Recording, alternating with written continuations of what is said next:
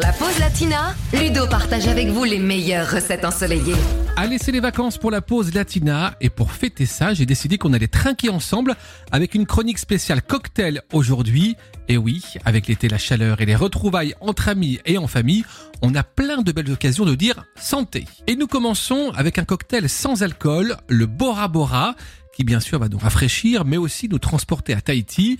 Pour faire ce cocktail pour une personne, il nous faut 10 centilitres de jus d'ananas, 6 centilitres de jus de fruits de la passion, 1 centilitre de jus de citron et 1 centilitre de grenadine.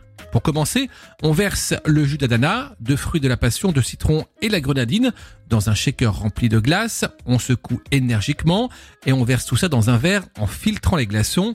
On sert immédiatement avec une jolie paille.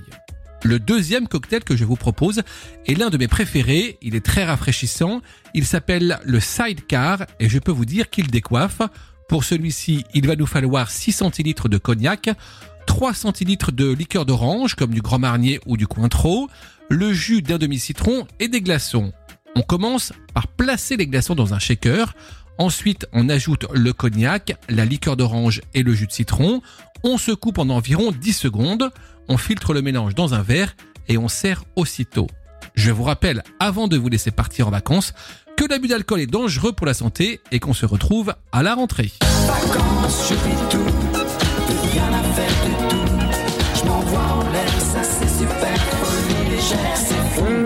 Pas besoin de penser, on ne peut pas résister. Restaurant, boîte de nuit, tout ce qu'on a envie. On peut manger à minuit et se coucher à midi. Plus de temps, plus d'horaire, les vacances c'est super. Allongé sur le sable, bercé par les vagues. Petit corps bronzé, dévêtu de moitié.